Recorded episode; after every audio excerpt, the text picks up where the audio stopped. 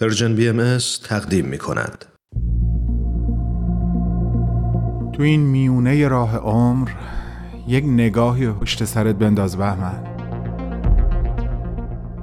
پشت سر. حرفای دلتو تو این نامه ها به اونها پر از یاد و خاطره ها و شادی ها از یابی ها از آثارشون. خیلی از اون آدم ها دیگه تو این دنیا زندگی نمی کنن تأثیری که روی تو یا بشینی براشون نامه میشه اما در عالم خیال نامه تو می‌تونی اونها رو براشون بفرستی نامه هایی بدون تمر بدون تاریخ.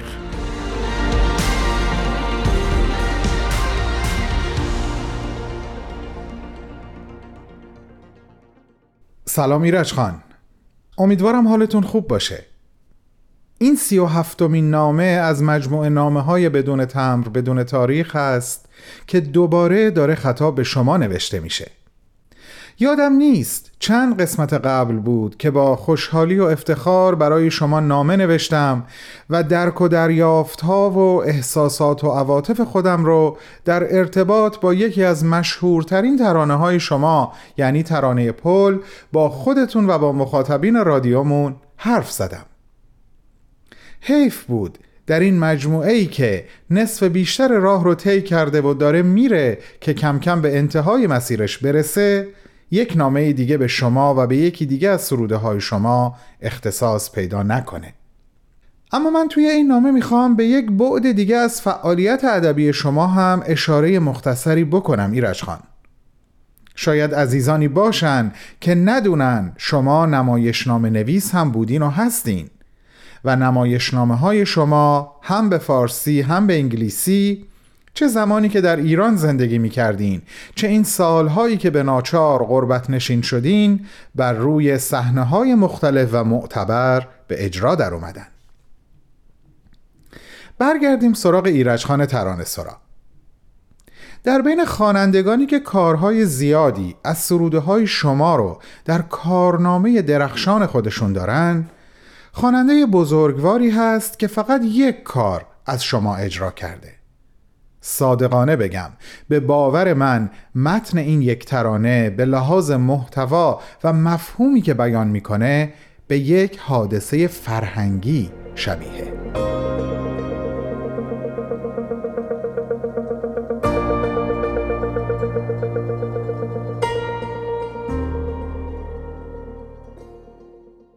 این روزها من و همکارانم در Persian BMS تلاش می‌کنیم تا راجع به مقام والای زن حرف بزنیم برنامه تهیه کنیم و مدام این واقعیت بزرگ رو از ابعاد مختلف به همراه مخاطب هامون به تحلیل بنشینیم و اونو بیشتر و عمیقتر در ذهن و قلبمون پرورش بدیم.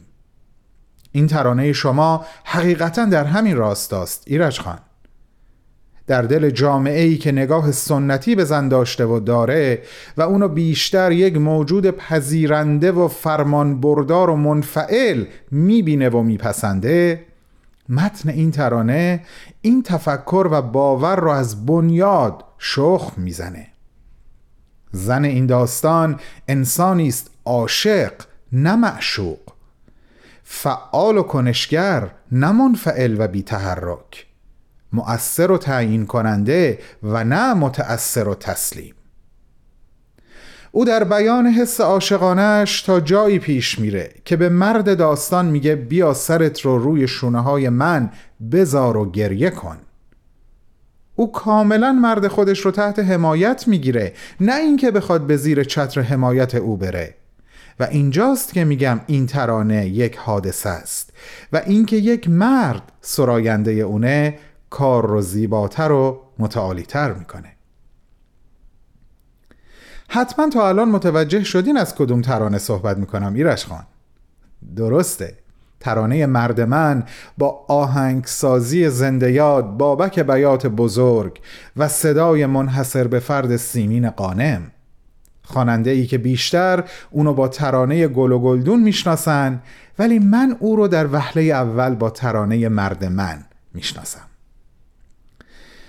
باور کنین هنوزم دوست دارم توی نامم با شما حرف بزنم ایرج خان. اما پا روی این خواسته می‌ذارم و زودتر با شما خداحافظی می‌کنم تا عزیزانی که دارن به این نام گوش میدن یک چند ثانیه بیشتر این ترانه رو گوش کنن و ازش لذت ببرن. پس خدا نگهدار ایرج جنتی عطایی پر شعر و پر ترانه بمونی برامون سالیان سال. بهمن و دوستانش. بگو ای مرد من ای از تباره هرچه عاشق. بگو ای در تو جاری خون روشن شقایق. بگو ای سوخته ای بی رمق ای کوه خسته. بگو ای با تو داغه عاشقای دل شکسته